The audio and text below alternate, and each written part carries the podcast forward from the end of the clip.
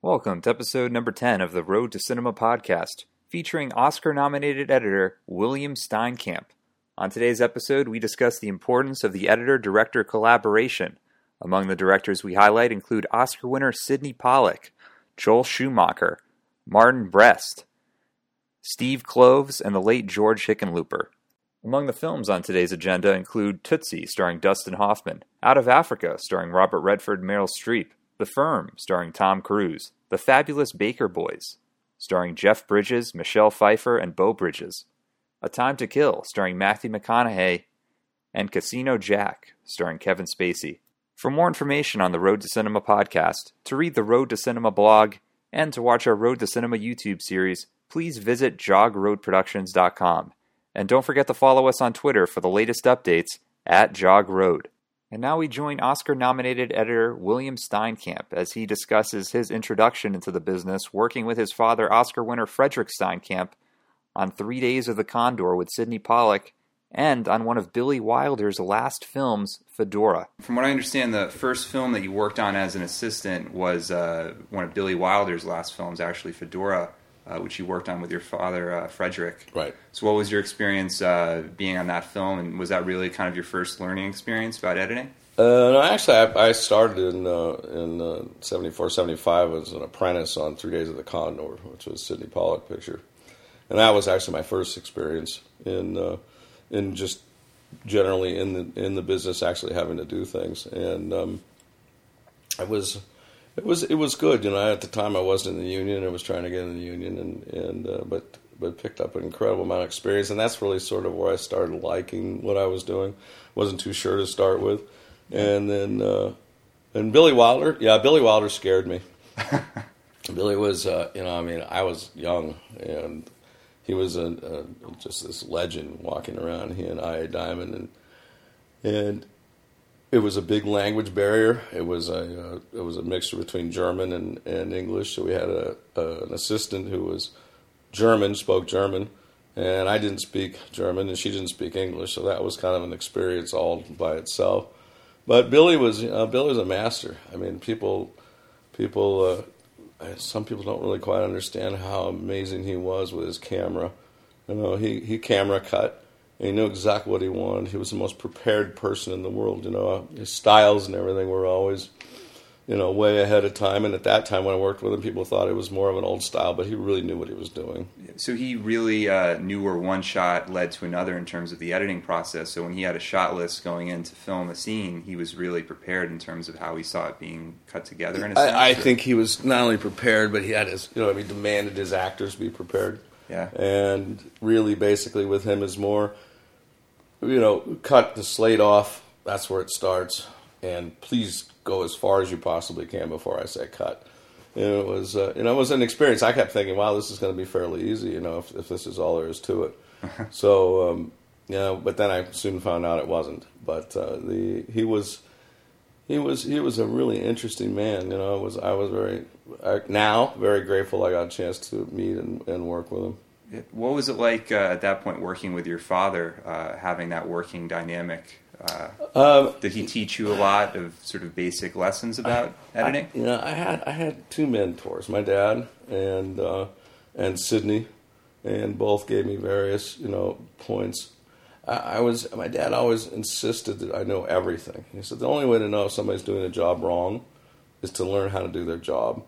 So I basically ground out from the start. I had to know how to do sound, had to know how to deal with music, had to deal with, with picture editing, and also generally dealing with people. You know, yeah. and uh, I think because of that, I think because of that hammering of of learning everything and knowing how to do it well, it's helped my career immensely. I mean, I learned dialogue from an incredible person, Kay Rose, who was still on film but amazing tricks and amazing things you can do with sound and dialogue that, that she taught me. And then came along with Sydney, and, and his strong suit obviously is, is acting and learning how to, learning acting and, and story.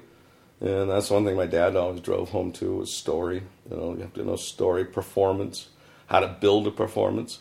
People are under the impression sometimes that actors just they, they, they show up on screen and it's an incredible performance and they and they they've done it all by themselves.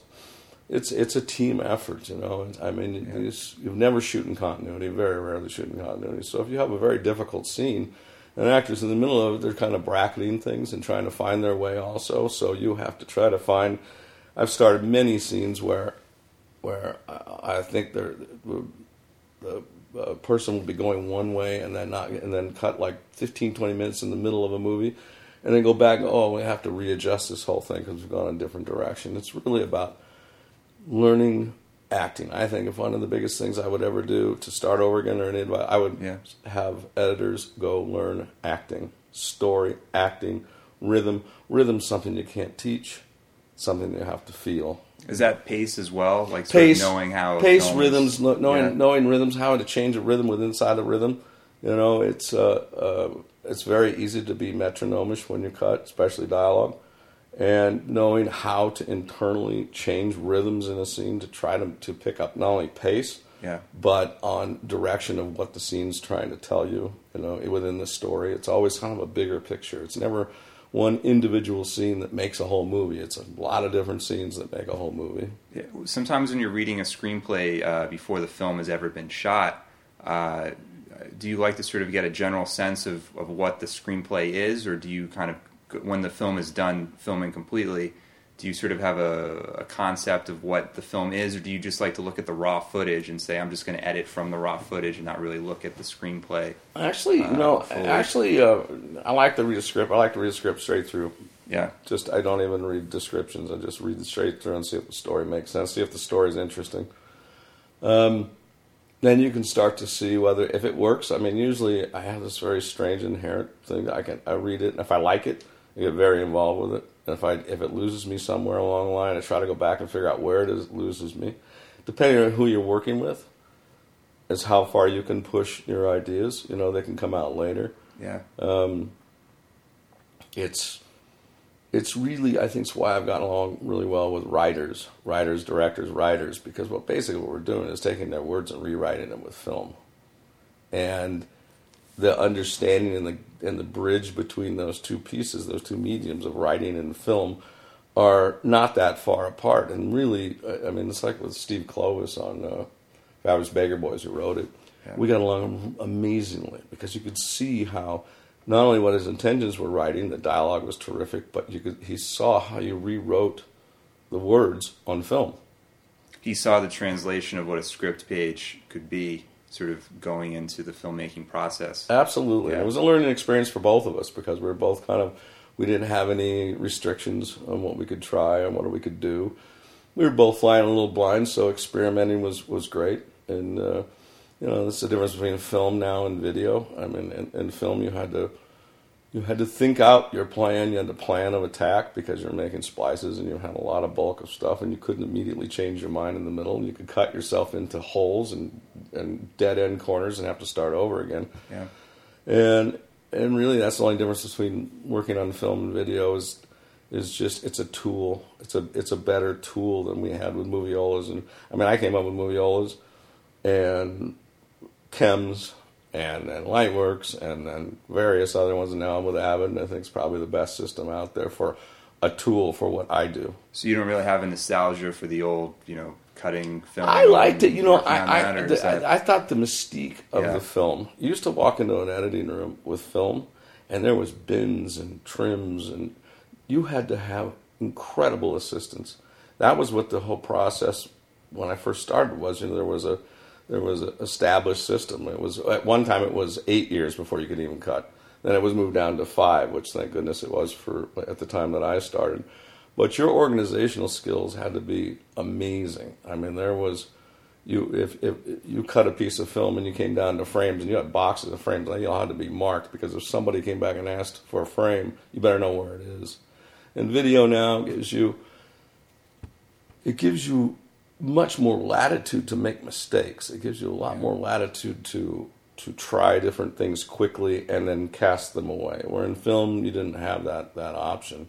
You had to really make a commitment to a decision. You had to make a commitment to a film. scene and say, "This yeah. is the direction I'm going," and then the thought process was always beforehand rather than during.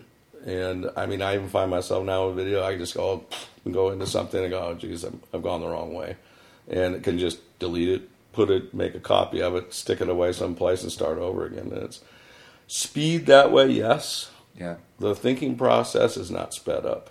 It's just people are under the impression that that video, this new age of video editing and everything, is just making the whole process faster. It it really, in my opinion, doesn't because you can't speed up the thinking process. You can ch- you you be able to you can explore faster, Yeah. and maybe in that case, you can ex- you can you can expedite the the the the, uh, the pr- the actual scenes, but you still make the same amount of mistakes. You still spend a lot of time trying different things that aren't going to work. So you still the time averages out, and at least in, in what I've seen. Yeah, sort of along that line, uh, your collaboration process with directors. Uh, I guess we could start with Sydney Pollack, who you did so many films with. Uh, I guess Tootsie was sort of the first one that you were more at the helm with. Right. Uh, so, what was he like? You know, someone every one of his films sort of explores a different genre. So, does he work differently based on the genre of the film, or is he very? Uh, No, I, Sydney was Sydney's a brilliant storyteller, Yeah. and and he was even more brilliant with actors, and he always liked to fancy himself as a good editor, but he knew he wasn't, you know, and that's pretty much why we stayed. We had a the collaboration between all three of us at the time when I was working with my dad with him, and later with, with not with him. It was a second language that we knew. He knew that he trusted us enough to take a scene and come out of it with something that not only that he wanted, but maybe something he hadn't thought of. And each film was was a little bit different. It was always performance driven. Always, it was one thing was hammered into me with him is you you have to have consistency in performance. You have to look for something. It's nuance. It's anything besides just words because because it's easy to just say words. so, sort of looking beyond just the dialogue in a scene and seeing the behavior of what the actors behavior. are doing. It's it's So- all about behavior, and it's all seeing how it all's working together. You know, it's very difficult to shoot out of continuity, and and he had this amazing ability to pull it in a big picture, which is always something that you, that I was I strive for even today. It's always looking at the big picture. It's not just one little part that works. To how is it going to affect something else? And you have a picture like Tootsie, which was difficult, and we were under kind of short time restraints and a lot of things that you know you're dealing with. And, and Dustin, and as far as the relationship with Dustin and I, we're still incredible friends now. That you've got to understand actors, and he made you understand actors. He had, and he had this ability to take the time and teach me what he knew and what he was thinking about acting, so you could find it throughout all the shows you work on with all actors.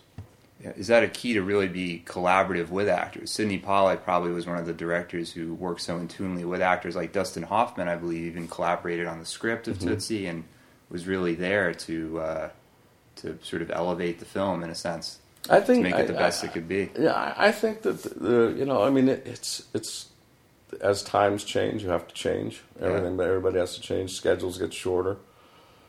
Acting is still what you have to do. It's still their faces on the screen. You still have to work with them. They're not they're not all doing this by themselves. If you have somebody that's not actually in tune with what they're doing and they don't know what they're doing ahead of time, then you then you end up bracketing performances, which they used to do all the time.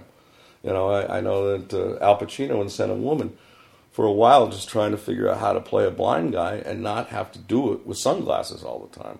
So he had to find different ways to fix his eyes and still not look like he's reading or seeing something. So you, And oh, I'm sorry. So you had lots of takes with multiple options of how he played it. Uh, many, there was over a million plus feet of film on that film, Wow. and and a lot of it was repetitive takes, and uh, a lot of it was Al searching, and you know, and the final end of the product was pretty amazing. I mean, he was. Uh, yeah, Oscar-winning performance. Oscar-winning performance. The film was great, you know, and and uh, everybody kind of did their jobs, and it was meticulous, hard work. But that was the exciting part about it. You know, if it was easy, I wouldn't like to do it. If I wasn't learning something every every single movie, even to this day, I would quit.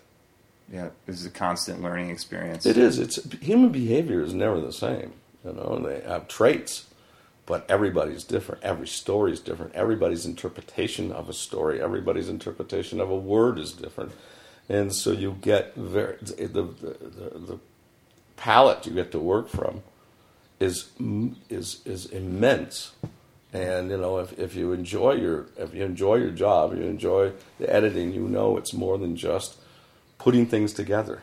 You know, it's and and what you put it together with is just a tool.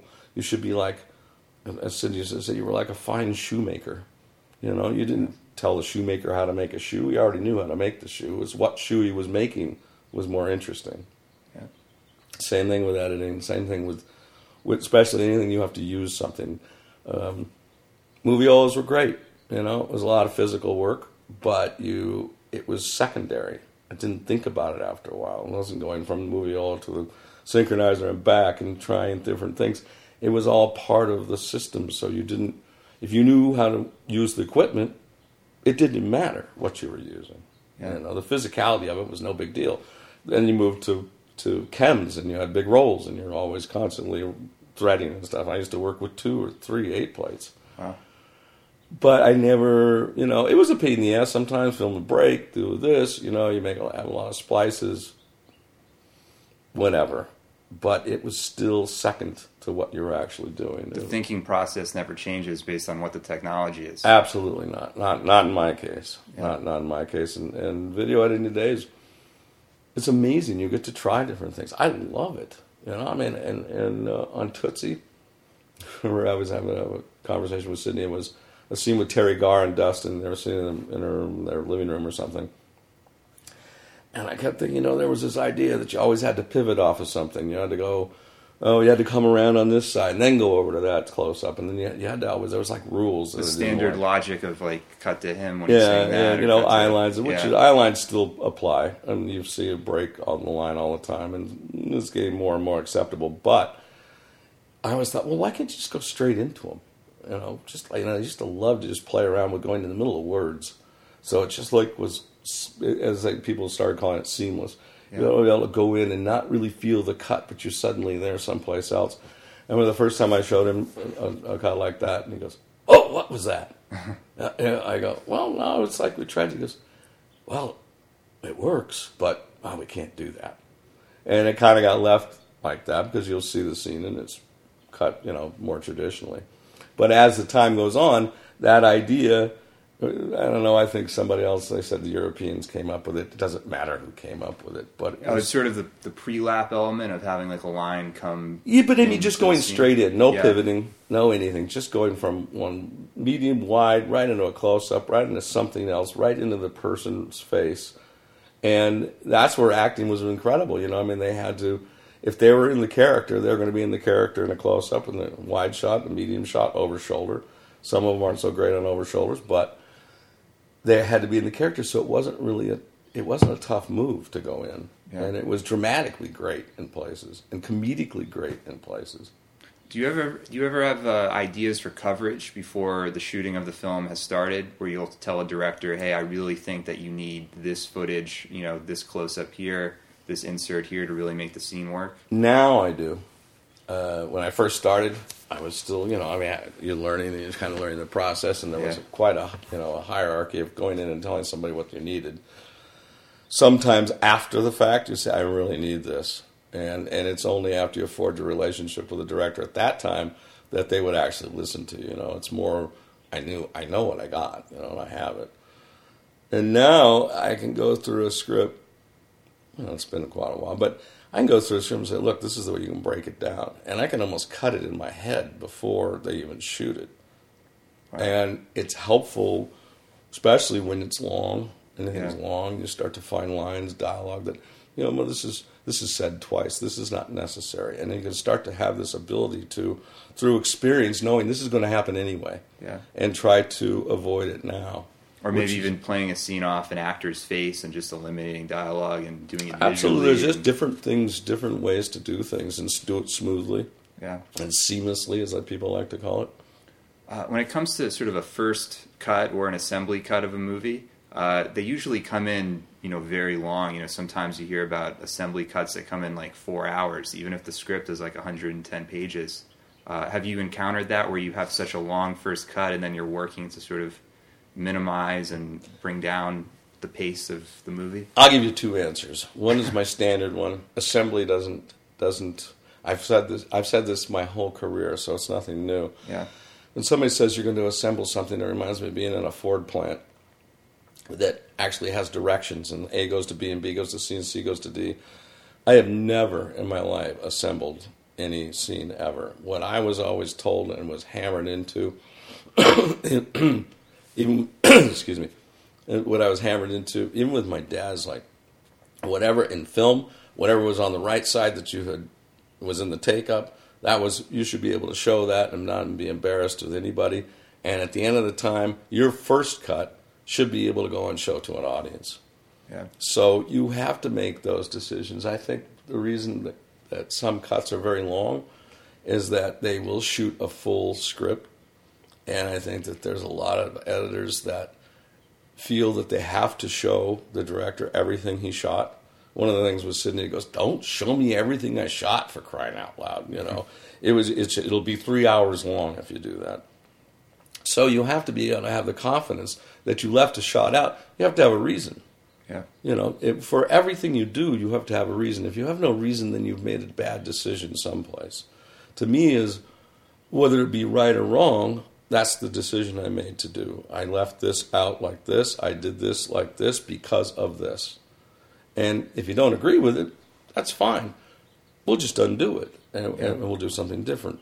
But the conviction of when I show you a first cut, it better be runnable for more than just myself, and I will not crawl under the couch because I don't like that cut or I know I just left this in a master. That just, it, I was never taught that way. Yeah. And it was it was not a uh, it was never an option with my dad. You know, it was like you get in there, you dig out performance. If anything in the first cut can be a little overcut because what you're trying to do is just dig and dig and dig performance and dig out the nuance and dig out the behavior and then you find where you can back out a little bit as opposed to a lot of editors will a while ago would leave it in the master and let the director decide where to go in i always thought that was uh, that wasn't part of my job I, my job was to go find it and Yeah. then be wrong or right And make those creative decisions as you're cutting. Absolutely. Not waiting for the director to come in and you know dictate or Right. Absolutely. I mean, you have a master that runs 12 minutes long, and the scene basically should be four minutes or five minutes. And if you just show a master in an assembly yeah. 12 minutes, that's how movies get out to three hours long or two hours and 40 minutes. And there's always that been that adage of a minute a page. Well, to me, it was always it was because of Have you had like five page scenes? Like, you, have you seen five page scenes and they come out to be sort of like in like a twelve minute time frame when they're shot?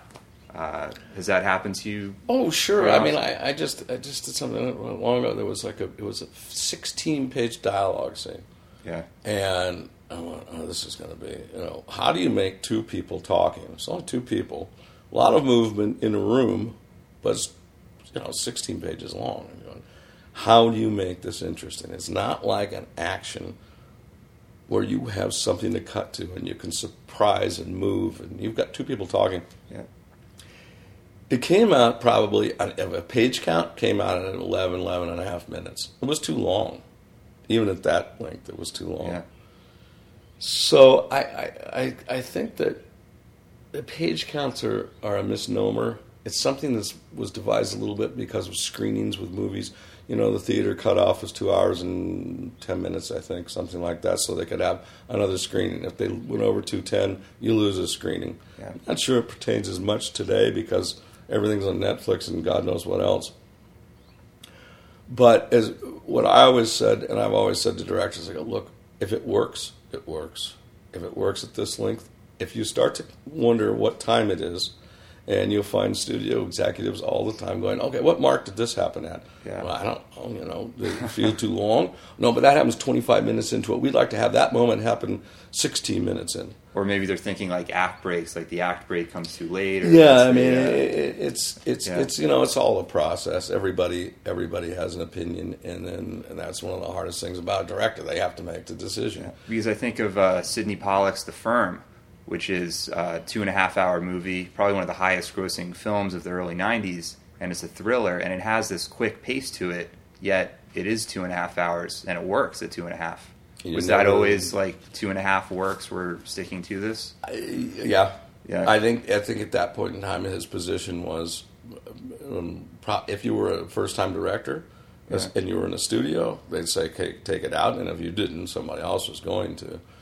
And and the, there's you know there was there was more than a couple handsful of directors that that were like that, and then towards the end of you know now there's probably three or four that can get away with that. Saying this is what how long it's going to be. Um, I've, I've done three Grisham shows, all different.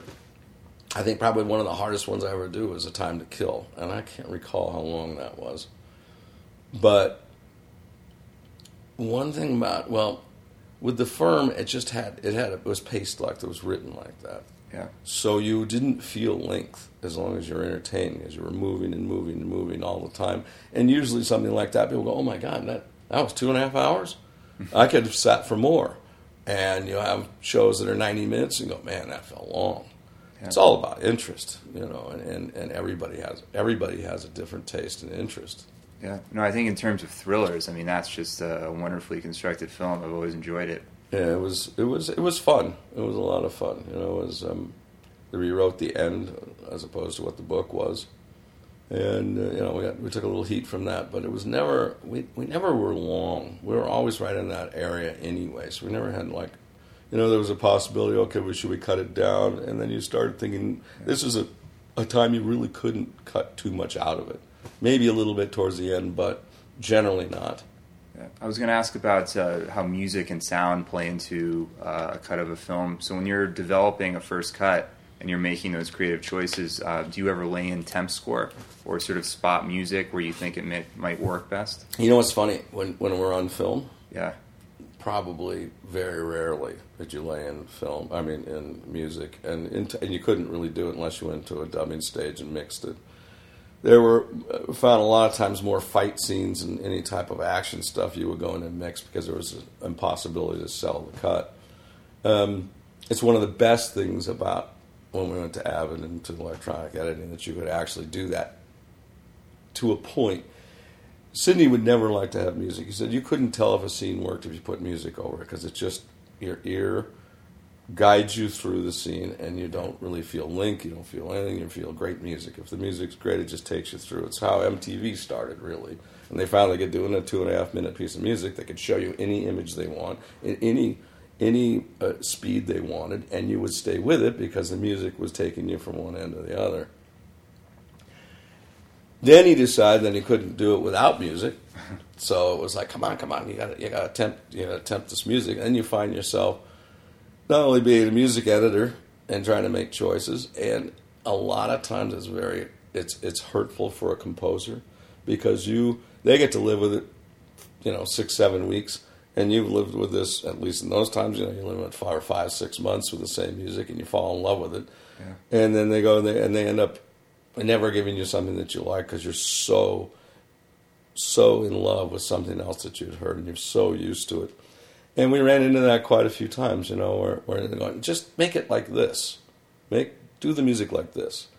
So it, it helps and it hurts, you know. I mean, nobody these days can run anything without it being fully affected in music, and you know, it's it's like a finished product. Yeah. I mean, half the time now, everybody's going out with an Avid mix to a theater and, and having previews. It's you know, there's no obviously no more film, and there's no more finishing touches, and you know, in all intents and purposes, they they don't sound that bad because you can do quite a bit of work on it.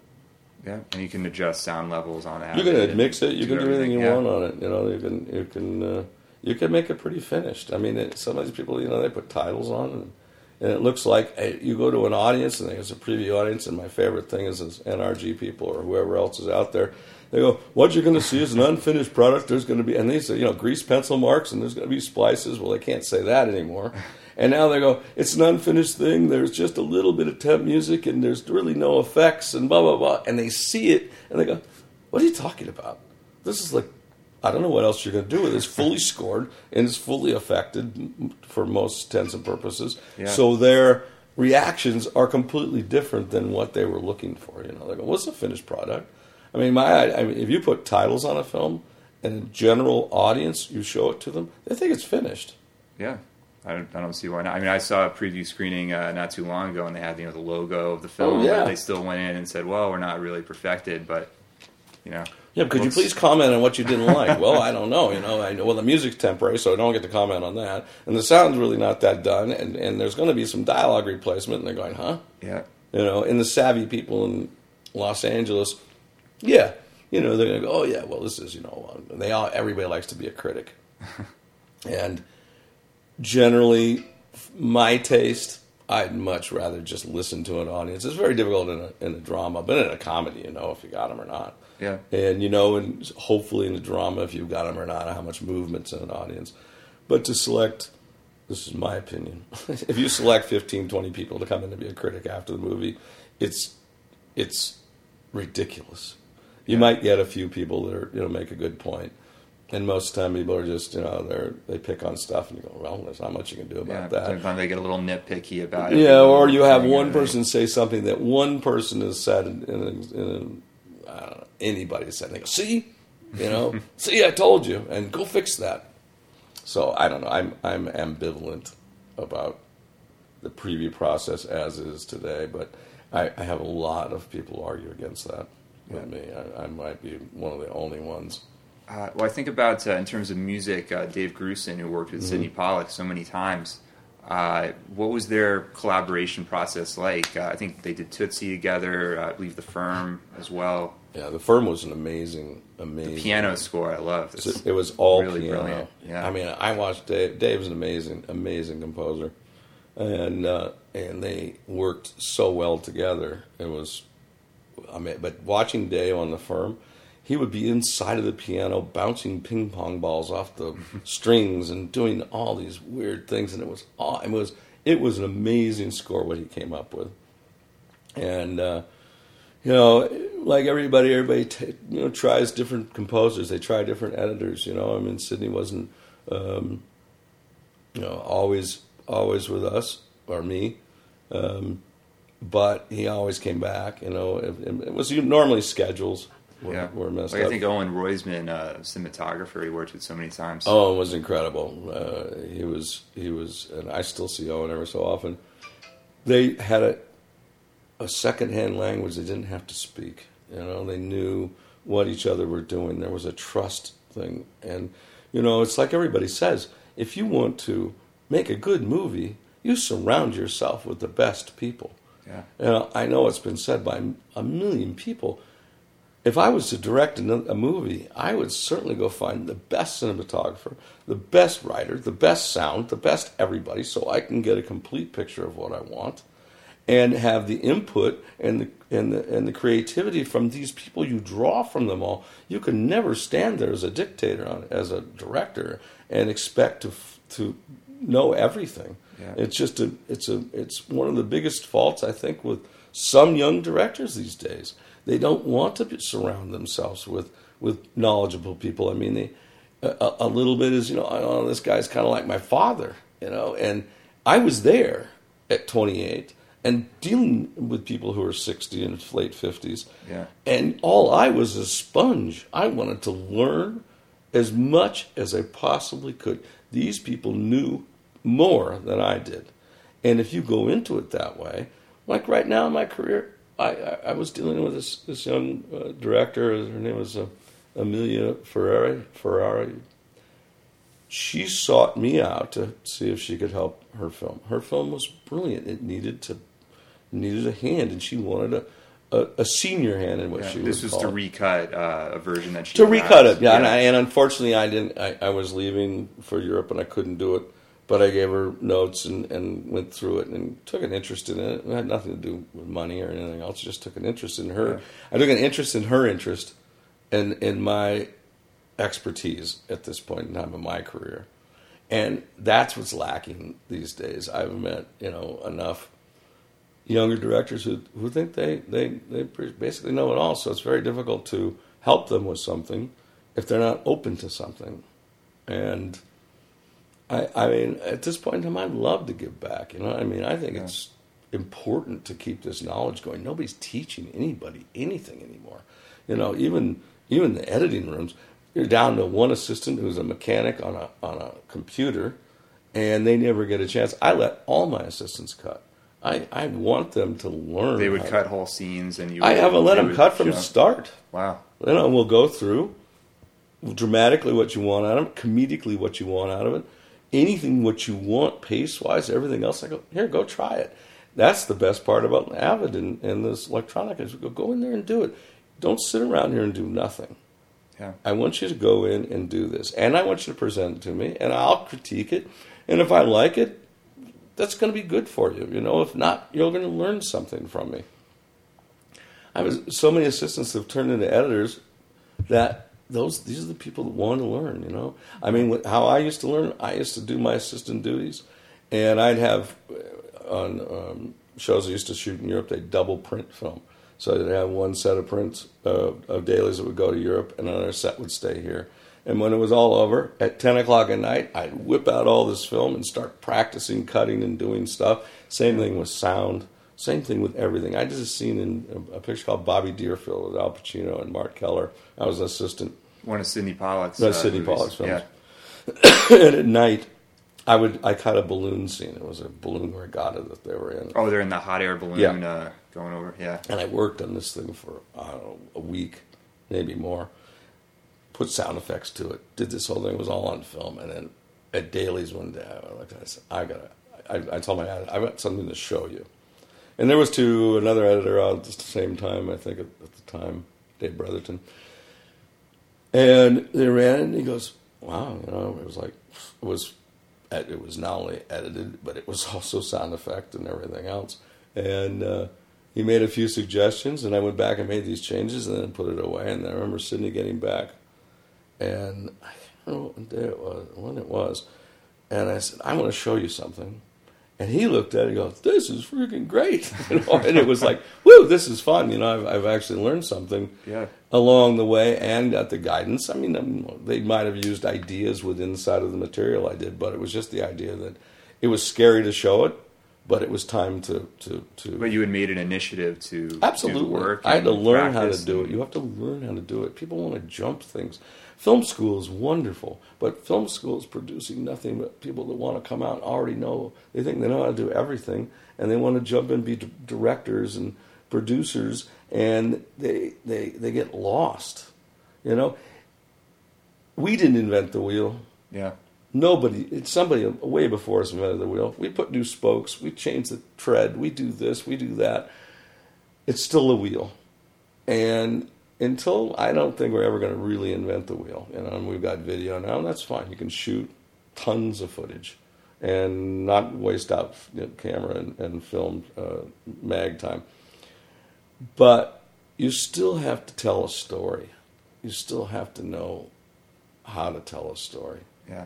And I think that somewhere along the line, the apprenticeship in this business, like being second, third assistant cameraman and being you know, assistant sound, and you work your way up through the ranks a little bit. doesn't have to take as long as they used to say it does.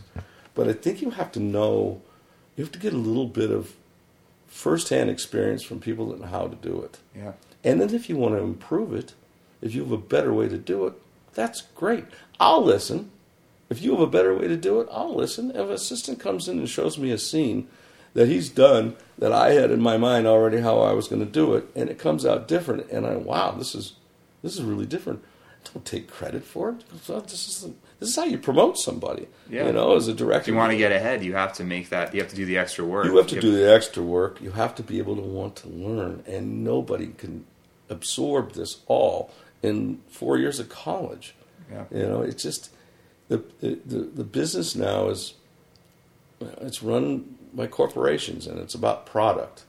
And as you can see, there's not many movies being made, and if there are, they're you know they have their big tentpole movies. They spend two hundred million dollars in it, and they have a library of Marvel comics you can go through forever.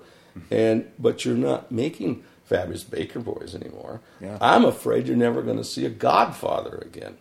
I'm really afraid that people are never going to see the richness of the 80s, 70s, 80s, 90s, the richness of stories and and films that were made in those times, and you're not seeing them made now. even in the independent world, there's less of that than there even It- was. well, the, uh, the five, one- 10 the- I understand the money's dried up and everything, and, Yeah. and uh, it gets very prohibitive to to shoot movies now. Um, but it's it's a shame that, that it's gone away a little bit. You know, I'm I'm. I mean, my son is, is my assistant now, and I'm doing the same thing that I mean, my dad did, and and he's learning. He spends time. I've got an Avid set up in a room in here, Yeah. and it's open game for anybody that wants to use it and learn. And that's what my life's about now. That grandkids and I still enjoy what I do. You know, I'm not working as much. I'm also trying different things. I'm I'm I'm not bored, but I kind of I like to direct. I think right now directing would be a great thing to do because I know I could do it efficiently. Because basically, any really good director that has an editing background is gonna is gonna give you a pretty efficient film. Yeah. You know, if they have a good story, they're going to give it to you efficiently shot. They know covers they need, they know covers they don't need. Uh, you know, a lot of the incredible Hal Ashby. You know, Hal Ashby. You won an Oscar uh, editing uh, Heat of the Night. Yeah. Yeah. Worked for William Wyler and uh, Well, a lot of absolutely. You find a lot of these guys are, you know, have that type of background, and you either want to do it, or you don't want to do it. I've I've toyed with the idea once in a while, you know, get a chance to do some little things. And now it's it's not that I can do it better than anybody. That's not really a question. It's more a new challenge. You know, I think my only biggest problem would be uh, not being able to edit it myself. I think that, that you know, there's one thing about when you shoot your movie, shoot a movie and you direct it, and then you have to go in and edit it. You know, you, the only person you can kick your ass is yourself. You know, why did I do this or why did I do that? I think that might be the only kind of kind of sketchy part about it. Yeah, you see someone like uh, Steven Soderbergh, and he directs like twelve episodes of The Knick, and then he, he edits like all of them. Yeah. It's such an incredible. Uh, I don't know how he does that. It's but a, it's amazing, you know. but you know what though? Sometimes uh, this show I just finished last year was a, was a boxing movie, and I was on set, and it was, a, was the director that really was open to suggestions and really a lot of help. So I was on set the whole time. Never really been completely on the set. Not didn't cut anything. yeah, You had to work with the actors. You had to make sure that the coverage and stuff we were getting was great. So then when I got back to the editing room, I found it was much simpler process. I already knew what I had. It wasn't like new and fresh coming in. I already knew what we shot. And I'm going, eh, we should have got that, but we didn't. So at least that process of of being there, seeing what's shot gives you a much a bigger leg up in the editing process. You're not trying to guess what somebody else. have is you done do. that often, where you've been on the set of a film uh, during shooting? Uh, I've done it a little, but usually in, in, in times where where uh, all the films are, you know, lots of footage, and you just get so buried, and you still have time Yeah. time schedules and everything. I mean, you know, Out of Africa was over a million plus film. Scent of a Woman was well over a million plus film, Wow. and printed film. And, and the last show I did on film was A Time to Kill, and that to me was one of my best, my best editing jobs I'd done was on that film. What was uh, Joel Schumacher like uh, to collaborate with? Joel was amazing. He just let me. He let me go. He, he just said, you know, I want you to do this. It was probably one of the hardest scenes I've ever had to cut in my whole career. Was the rape of a little black girl at the beginning of the show. I, I for the life of me, kept putting it off, putting it off, and, and the first time I kind of showed him some, and he goes, "This is not.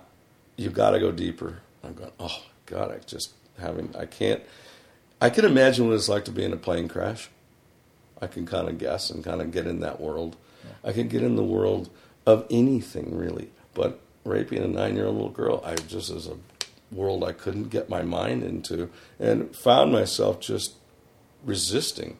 And then finally,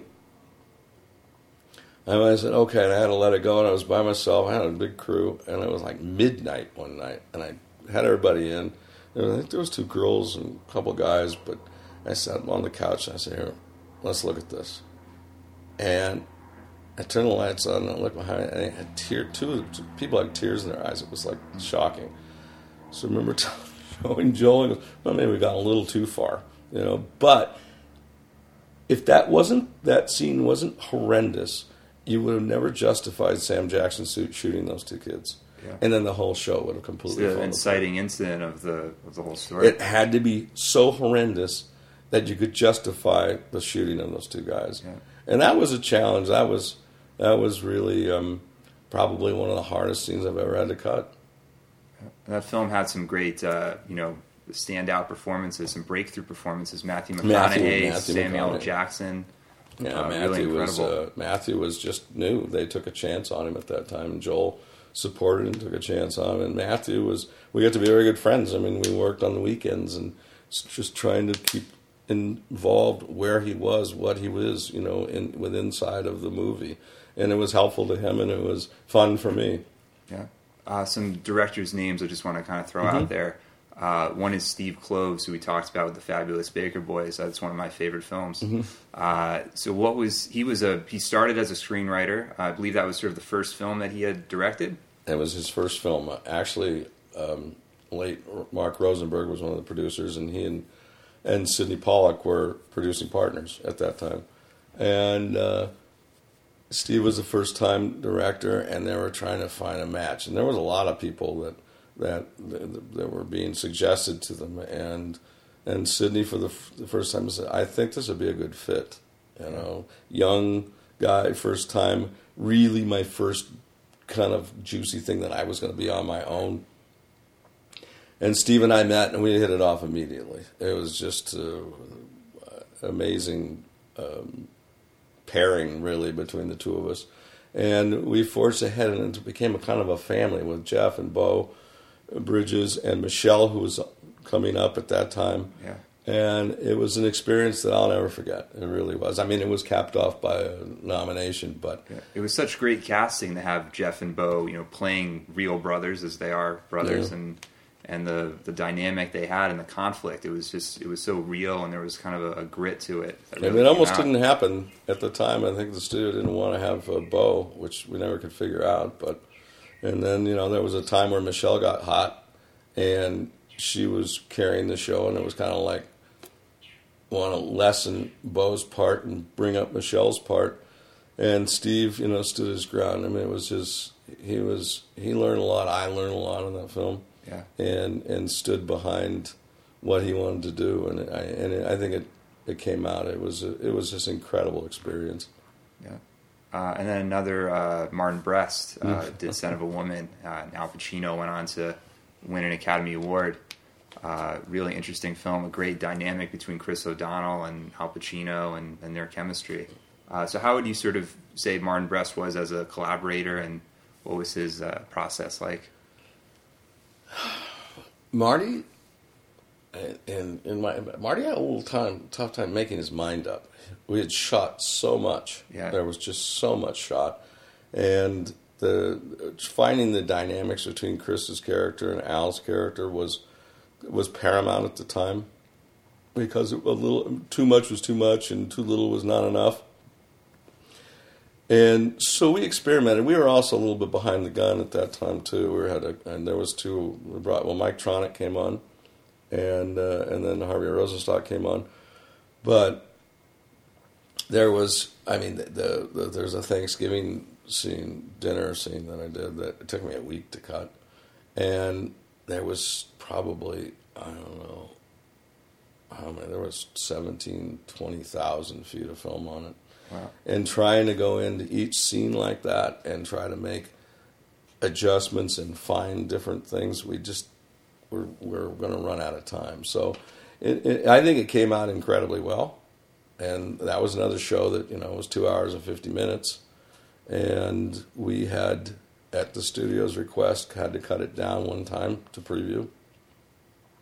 Marty didn't like it, and I mean I didn't really blame him at the time, but we were we were asked to do it and uh, then it was the edict was if it scored the same preview wise at two hours and five ten minutes as it did at two hours and fifty minutes, there wouldn't be any changes. So, you guys had sort of competing uh, test We- screenings. We had to months. we had Yeah. to go and, and try to do it. Uh, it wasn't done hastily. Some of it was some of it was you know I mean we'd fought a little bit on trying to make it too good. But I still had the confidence, and I kept, remember telling Marty, I go, "This is going to play no matter what." Yeah. I said, "This is one of those shows that just keeps rolling and you and Al is just so mesmerizing that I don't think you're gonna you're gonna lose track of how much time you have. So inevitably, what happened was they agreed to do two, and they both scored the same. I mean, it was really no difference at all. So we went with the longer version. Yeah. But uh, that was rare. That I, that's the first time I've ever seen a show that could be cut down that much play exactly the same as it did in the long And version. not have any effect on the audience. Have no effect on the audience and had really no effect on the story. You know, it just was one of those things that it was a it was a, a book that you could just keep turning the pages. It didn't matter how many pages there were. Yeah. Just kept hoping there were more. I always wondered why Martin Brest never kind of went on to make a lot more films. Uh, you know, he's obviously very talented, and you know the work shows. But I'm not sure. I know that they went, they followed up, and they did meet Joe Black, which I, which I didn't do. Um, I'm not sure, really. You know what happened. I Yeah. think that uh, the success of that movie was was very tough to top, and material is always difficult. That's why Sydney never made that many movies. You know, was, he was constantly looking for something to make. He was constantly sitting there going, "There's nothing out there I want to do." yeah, And- and he was a great developer of material. He would work many years, like even out of Africa, I believe that took a long time to get right. It did, and almost you know everything he did. Very rarely would do, you know, two pictures in two years. Very, I mean that was that was the difficult part about working with Sydney because he didn't always work. And then I get sanctioned off into basically seemingly being Sydney's editor, and was hard to get to know and, and work with other directors. Yeah, is that sort of the career of an editor? Sometimes you, know, you try to work with a particular director, but then you sort of have to find You have to find, yeah, you have to find. Inter- I mean, everybody has to eat, you Yeah. know, and, and it's it's difficult sometimes. I, I mean, I find it very difficult right now because basically all the directors that I've worked with are have died, and and um, I don't have any relationships with newer directors or anything else, and and uh, it makes it difficult. And I don't regret it. I do regret not seeing and getting to work with more people because the people that I did get to work with, I really enjoyed. It was, um, I, I don't think I really had a bad experience with anybody I've worked with. You know, even, even uh, you know, people that were supposed to be difficult. The more difficult they were, the better I got along with them. Yeah, people sort of develop that reputation, but it's not always. Uh, I think what happens sometimes is it's kind of a media spin, or Well, I, I think that it's a spin from people that are afraid of, you know, I, I think if you know what you're doing and and you're confident about what you're doing, I think is a major, major asset to somebody that is very difficult to get along with because they just, you know, as, as some people say, well, you know, if I want your opinion, I'll give it to you. And I, I've just never been that way. You know, we always a joke, Sydney's a joke and, and say that. And I go, really? And he knew that I was a, you know, I was, I was a rebel. You know, I was, he, he was called the young punk. and I wasn't at all unused to criticizing stuff. You know, I go, well, that's the most ridiculous thing I've ever seen. And it was like, well, you think you can do better? Yeah. you know, I mean, but you know, it was always one of those things. My dad used to kind of cringe every so often, going, "Oh, you know, you shouldn't. Uh, maybe you can word it differently." I mean, it'd be in a screening. It was supposed to be a very dramatic moment, and I'd be laughing, and you could just see everybody, like fifteen people, just freezing around me, and I'm going, "I don't know." That's what it made me do, you know. And then afterwards, it'd be so. What are everybody's opinions? And I go, and he goes, "I know yours," and he'd move on. Sydney. And then they'd come back. Oh, it makes me laugh. I mean, there, it was in an out of Africa uh, scene. I said it made me laugh, and he and, and uh, another editor had worked on it quite a bit. Yeah. And I just said, well, I don't know. I said that was my first reaction. So I don't think that's what you want. He goes, no.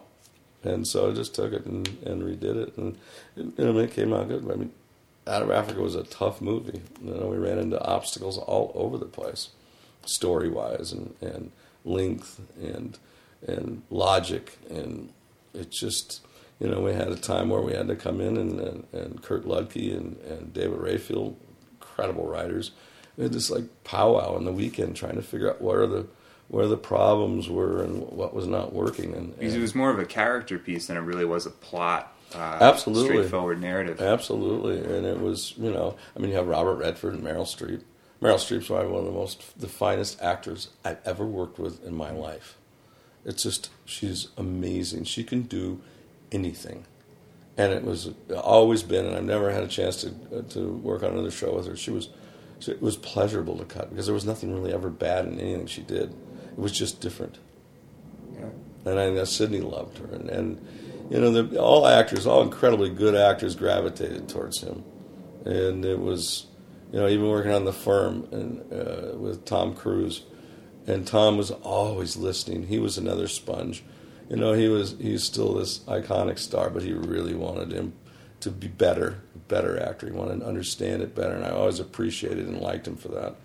Yeah, no, it's great when people of all departments sort of come in and try to figure out what other people are doing, as opposed to sort of sticking to their own. You know, not wardrobe people over here, sound Right. people over there. You know, it's good for everybody to to merge together. It's the only way. Could, I mean, I think it's the only way you're going to ever come out with a really good film, unless you're very lucky. You know, I mean, it's we're the last bastion of hope because you know, production they, they shoot, shoot, shoot, and everybody goes crazy, work long hours, and they shut the cameras off and they go someplace else, and we're left holding this big egg, you know, and and what you do with it is you know the time that you have and, and what they've actually shot, and you develop whatever the problems are, you fix, and whatever the things are great, you enhance, yeah, and then you. It's like to me, it's always like I, I've always it's always like having a baby. You know, you you take nine months to to to nurture this this pregnancy, and then you deliver the baby, and they come out, and you smack them on the butt, and people either go, "Ooh, that's kind of ugly," or wow, what a beautiful baby. And that's kind of like a film. It used to always take us like nine months, ten months. And then you go out and you have your. Uh, Sydney never really, we never did um, preview. Only movie we ever previewed was Interpreter. He didn't believe in the process. And then did at the, t- at the last one. Very nerve wracking for him to have people come and criticize his work before he's finished. these are like the Nielsen uh, tests. Yeah, yeah, it was a, it was a, that type of, like uh, a NRG thing, or whatever those people are. yeah, But um, yeah, I've always equated it to that, and it is hurtful. You know, you work and you, if you love your job, and you put your heart and soul into something, which we do, hours and hours and hours. I don't necessarily sit in a dark room. I hate that adage because I don't. I, I like light. But you work and you live and you die. You know, there's three stages of a movie. You finish shooting, you get into a cut, you start to make changes and you hate it. Then you make another set of changes and you kind of start loving it. And then you hate it, and then all of a sudden you love it. Or you, most of the time, you always love it at the end. yeah, And whether people like it or not is always one of those. It's very subjective, you know. I mean, critics can be very cruel. Yeah. A lot of critics really don't understand the mechanics of the process. They're sort of just judging it kind of Yeah, at face you know, they used to, they, but they used to criticize the film and the content, and I've noticed lately they, they criticize people. I've just never understood. You know, it's not you're not even criticizing the movie; you're criticizing the person that you might not like. You know, you're not you're criticizing something that they've done before, or here it is again, or but it's never like really. There's only very few that I've read that you know really deal with the story. If you have legitimate criticism or dis or likes or dislikes, that's fine. Yeah. That's part of this business, you know. That's what we that's what we're here for. We're here to entertain and you know, if we do, we're we're successful. If we don't, we don't, you know. I mean, I, out of the almost 40 38 40 years I've been in this business, I've been really successful at at, at the movies I've worked on, you know. We've had some bad ones, we've had some heartbreaks, you know, and you carry it with you for a little bit and then you go move on and you learn from your mistakes. And you know, you you're going to make mistakes. You know, as an editor, as a director, as an actor, you're going to choose the wrong project. You're going to do this, but you never, you never, you you you always give your 100 percent, 110 percent what you're doing. And at the end, it comes out bad. You feel bad. You feel hurt. You get angry at critics. You know, I mean, a few times I've always gone, "Who the hell is this person?" You know, and what do you mean you're attacking my editing that looks choppy? What are you talking about? You know, you know what? I mean, I'm just. It's like one of those going, "Don't you tell me what I'm doing," and then you have to realize that that's everybody's prerogative to do. You know, you have to be—you've got to be bigger than that to accept the criticism, and you've got to accept the praise. Yeah, sort of accepting praise and criticism and not putting too much weight on either. Absolutely. And at the end of the time, you have to go, I like this baby. It's the best we can do. Yeah. And, you know, as Sydney used to say at the end of every movie, he goes, listen, your grandchildren, your children, your grandchildren, they're all going to see this movie. You're happy with it. Any last things, you know? And it was always one of those moments of going, well, you know, you go, well, I wish we could have done this. And then it was like, you know, it was very funny. And then you go, a couple years later, you go, God, we could have done this. Or look how kind of old fashioned that was. Or, or it wasn't now. But, you know, it's like clothes. Styles change and they always come back. There's just very few things that continue to go on. I've never seen a group of a generation of directors and people that want to be somebody else. I have never in my life wanted to be somebody else. I've always wanted to be who I was. And if I was accused of stealing something from somebody, it was very inadvertent or it was something I liked. You're always the best things in the world are something you've seen, but if you come up with them and they just happen to look like somebody else. Yeah. You know, there was a scene in uh, in Baker Boys where we were doing the rehearsals, and it was compared to something that. Um, uh, um, oh, all that jazz, yeah. And that oh, we, I stole this style. I'm like, yeah. I didn't. I don't even. You know, I did. It worked. I didn't even know what I was doing. You know, I go, how the hell are we going to do this? Just shoot all these people sitting there singing, singing, and doing this and this, and there's a bunch of them, and it's kind of boring. So, what do you do with it? And I finally just started playing. Well, if you take the music, and then you just insert different people and different reactions, and make the times feel long, then you've got something. So I went, was well, that during the uh, the auditions Yes. for Michelle Pfeiffer? Yeah. yeah. At one time, that audition thing was hilarious. It was very long, but it, it, as as a set piece, you, it was the funniest thing I've ever seen. And then Sydney came in one time and looked at our cut, and Mark and Steve and I were both, you know, very confident about it. And at the end, you know, it was, oh, it's great, great. He goes, listen, you know that that that uh, interview stuff, it's way too long. Really, it's great. It's, are you kidding? It's great. No, it's really it's really too long. And one of the things that used to always remind me, which was one of my faults, was rhythm, my rhythms could be very, very the same. I had to learn, and still to this day, learned how to change rhythms within the side of my rhythms. You know, it's like two years ago, I decided, my wife decided to have me take salsa lessons, and I did it for a year. And one of the things that this woman told me, she says, it's amazing how you can pound a beat out. You, you can you know exactly when you're out of rhythm and when you're in rhythm and when you're in beat and when you're not beat. I go, that's just inherent. Something you can't teach. You just can't teach that. I've when in lectures and things that I've done. They go, what is it? What is that? I said, some of it you can't teach. Some of it's inside you. Yeah. Just instinctual, and you're It's just instinctual, and sometimes you know I can't remember names, but I can remember visually things that I've seen once, and remember that in ten thousand feet ago or so that there was a shot, and we can use it over here, Yeah. and not being always just sanctioned to to what has been shot for this scene. You just always have to open up your mind to you- what it is. you sometimes you cut scenes and you see the scene just playing by itself, but then you're seeing it within the context of the whole film? Is, is it sometimes sort of the the whole is greater than the parts in a sense? Um, I, I find myself adjusting yeah, You know, I, I, I pride myself in keeping an overview of what I'm trying to do. It's one of the things that's very easy to slip into is saying this scene works wonderful. This is perfect. And then you put it together with everything else and go, it's not working quite as good as you thought. You know, and it's it's always like the, the you know, plugging the dike theory, you know. You try to have a great beginning and you try to have a great ending and hopefully the middle kind of catches up. Or they know that they'll forgive a slow beginning as long as you can pick up and make a great ending. Well, now none of them are acceptable. You have to just be instantly engaged because of just the way media is today. You know, I mean, a perfect example is to me was Slumdog Millionaire. I started it and I was like doing something. Oops, I have to go start it again because they actually they made me to pay attention right from the beginning. And so now I went, okay, well, I've learned something from that. That was a brilliant movie from top to bottom. I, I just the craft. Everybody knew their craft, you know, and, and why it was not picked up right away is beyond me. There was a lot of very sorry people in this yeah. I think it was going to go straight to like DVD or It not was- even go to theaters. Nobody wanted it. Nobody aside. wanted it. I happened to be in Toronto during the TIFF, and I was working on. I think I was doing Casino Jack. I think it was. And somebody said, "Oh, you know, I just saw this movie, Slumdog Millionaire." I went, "Slumdog what?" You know, Slumdog. You know, you have to go see it. and I didn't see it up there, but it was just like this rage. It was like wildfire broke out and came back here, yeah. and people started seeing it, and it was just like one of those movies that you go, "There's nobody in it. It's brilliantly shot. It's brilliantly acted.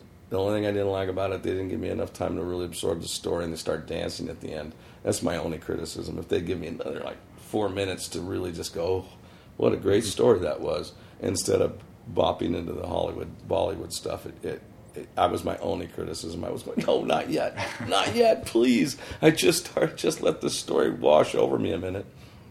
But other than that, I mean, visually it was stunning.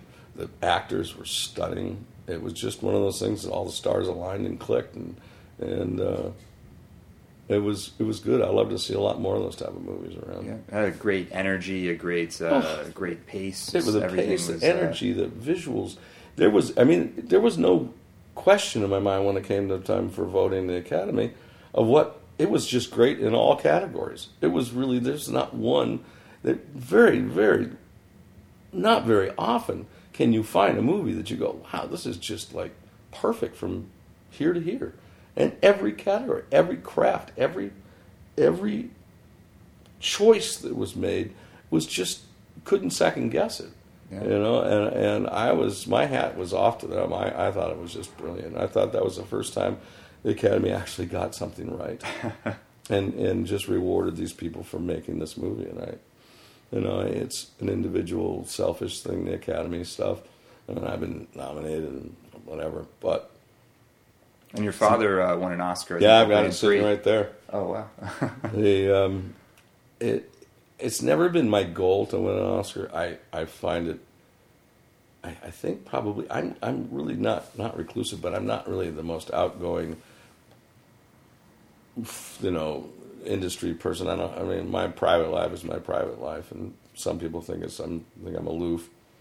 It's not about that. It's just I have to have separation from work and and family. It just if I don't, it just becomes just uh, overwhelming.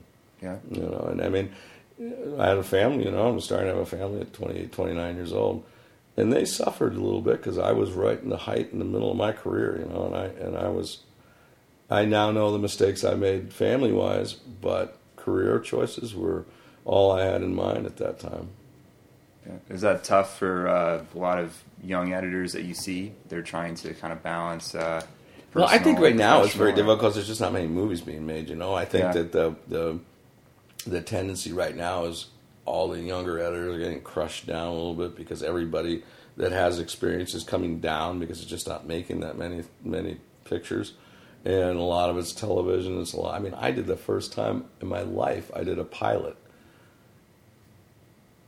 three or four months ago with, and the only reason it was Taylor Hackford was directing it and all said, "Will you do this?" And I go, "Yeah, I've never done a pilot before." And he kept saying, "Well, your experience." I go, "I don't know." Did a couple of features with Taylor. yeah, I did right? uh, against White, the odds and White Nights. Yeah, and we hadn't worked together in a long time, and so the reunion was going to be fun. I thought it would be great. I don't know how editors do that in in any why you'd ever want to go back to doing pilots. It's the most insane schedule I've ever seen in my life. We were working 15, 16 hour days, wow. seven days a week. You would think because it's only like a 50 or 45 minute uh, ah. piece, it, it wouldn't be. It was unbelievable. I mean, I, I, I just said, I hated this. I mean, I really did. I said, if this is what's come down to, I'm going to go sell shoes or something. is it because there are so many notes coming in from? Well, you have to, you have so many deadlines. Every day is a deadline, you know, and all yeah. the pressures on the editors because theoretically directors get two days, producers get two days or whatever it is, and then the network get three days or two days, and somebody else gets two days, and you're just constantly making changes and constantly chasing. Are you editing while they're shooting as well? yeah, you're editing while you're because you basically yeah. the director comes in. I mean, Taylor had a little bit different situation, but you they have two days, you know. So if you're not showing them something good, you're, they're in trouble. So I was going to ask you about sure. uh, one last sure, uh, no director uh, that you worked with, George Hickenlooper, mm-hmm. who uh, tragically passed away after Casino Jack uh, was released. Uh, he had primarily done a lot of documentaries. so was that a different process working with him? He was, without a doubt, an early 50, I think is what he was, or late 40s. we hit it off immediately. He's another guy with a was was a tough reputation, you know, being hard to work with. We get this guy was. I I'm so upset when he, when he passed away. We were going to do another show. That I thought I finally found my next guy that I was going to hook up with for a while.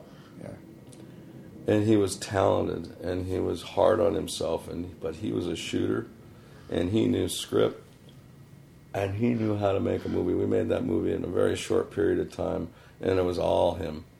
And then, and then I mean, we got along incredibly well. I really like George a lot. I miss him. He was he was really my next guy. You know, I mean, I thought this was guy we're gonna. He said even before, and it was like right after. He goes, "Well, we're gonna do all our movies together."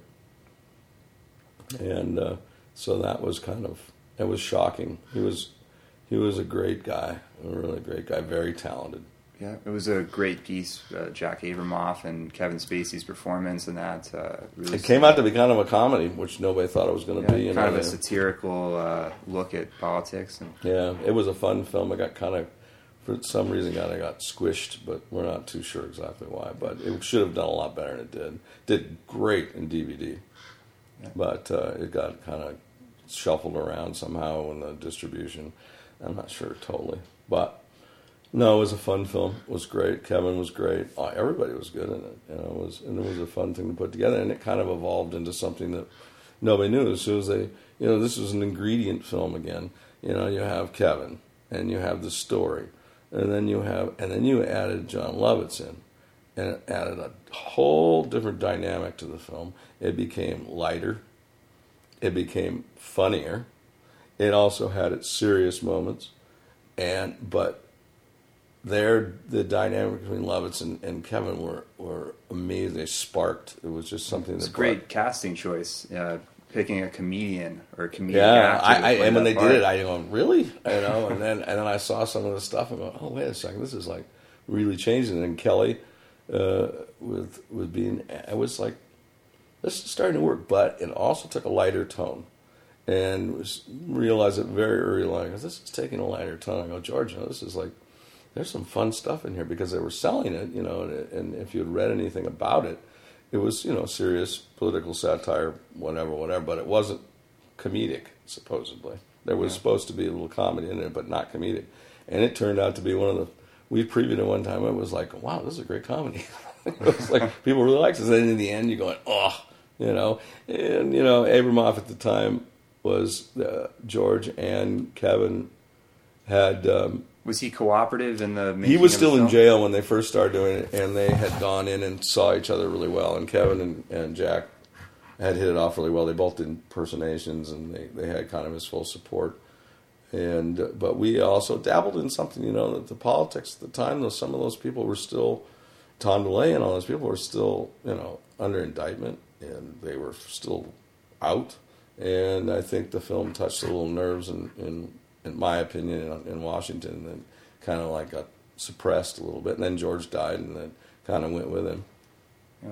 Um, sort of to wrap everything up, Mm-hmm. I was going to ask you sort of what is uh, sort of a vital lesson that you would pass on to editors coming up, and you sort of touched on it a little before about Yeah. sort of taking criticism and understanding. Yeah, that. I think I think I think you have to learn your craft. Yeah. I think there's a there's a there's a certain amount of of learning that you have to do to it's too easy right now to get onto a video editing machine, whether it be Avid or whatever the other ones are now, um, to make images change back and forth and put something together that makes cohesive sense with dialogue is fine, action is fine, but what they're lacking in is the knowledge of how actors work, you know, and I think that learning performance, learning nuance, and learning behaviors is something that's lacking a little bit because of the speed of some of the editing that's been going on now. There's nothing ever time for it to breathe, and people are people are saying, "Well, it's choppy." Well, it's because nobody's taking time to find out what the scene. It doesn't have to be long. It doesn't have to be short. It just has to be. The substance has to be there. There has to be a reason for what the scene's there for. Yeah. You know, and and it, the bad scenes that scenes that make it out of movies a lot of times are ones that just you try forever to shoehorn them in because they're supposed to be there and they're scripted and they're supposed to be there and they have to come out. You know, it, it's it's something that um, it's a learning experience. I think they can learn writers. You can learn well from writers because writers think the same way an editor does, or they should, because basically all we're doing is rewriting their words. Yeah. And I think they have to understand actors and acting, and I think they have to have, you know, a good sense of timing and, and, and rhythm. And I think it's a lot of practice.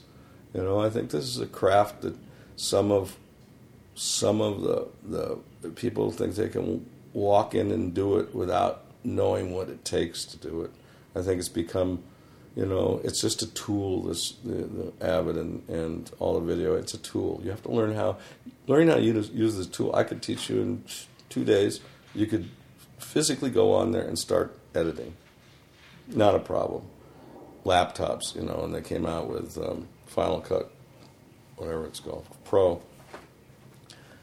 And everybody became an editor. Everybody was, I'm editing my film now, you know, I'm editing. And, and that's fine for home movies, but there's more to it that goes into this. You know, there's much more, much more thought process of how to make a good movie. It's how to tell a story. How do you tell a story? How do you do it in an interesting way? How do you make these actors grow? How do you have their arc and their characters? How do you show that? How do you build that? You know, you have to learn how to build those performances. Somebody said, you know, you're a performance editor. Well, that, that's fine. It's a nice moniker, but that's not really, you know, that, that's the strong suit. Is it's it's a part of it. Learning performance, learning rhythms, learning what the show's about, keeping an overview of the story, what you're trying to do, and not being bog, boggled down the technical elements and the technical you know. elements. You know, people get very bogged down with matching. You know, and, and you just be all oh, matching. You know, they're they're drinking with the right hand and the left hand, and they go into a quandary about, oh my God, this won't cut. And you go, you know what? Just cut it. you know, just cut it because if the actor's carrying you through, you won't notice the bottle. I can't tell you how many times people have changed. Out of Africa, Redford's peeling an orange with Meryl Streep in the scene outside, and the orange is almost peeled, and it's not peeled, and it's semi-peeled, and it's green, and it's orange. Nobody ever sees it. Yeah because you're paying attention to what they're doing. But you get to the, I remember the first time I looked at it, I'm going, oh God, what am I going to do with this? Look at it, the orange is peeled, or it's not peeled. Or the scene in, uh, in Bobby Deerfield, I remember my dad struggling with, he and Marthe Keller having sundaes. and the scene took so long that they ran out of like strawberry topping on these vanilla sundaes and they suddenly became chocolate sundaes you know, and, and it was, but nobody really sees it. Yeah. You know, and if they're involved in the story and the people that are telling you the story, you don't see a lot of that stuff.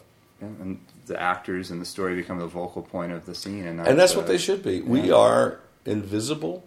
The best editing in the world is ones you don't feel. Some of them are made to feel action stuff. You know, you're made to feel the cut. Dialogue scenes, you shouldn't be feeling jerked around. You should be. To me, I start a scene I put myself in that scene. I'm one of these characters, and I know I have to decide what I want to see. I want to see if somebody's reacting, somebody's talking, what they're doing, someone's listening, somebody's well. listening, yeah. somebody's doing that. I want to be.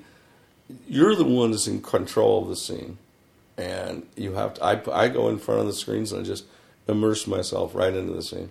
I, I, I can't find any other way to do it. And you kind of live and you suddenly become people. I mean, I can't tell you how long I walked around talking like Colonel Slade and, and uh, you know Al Pacino.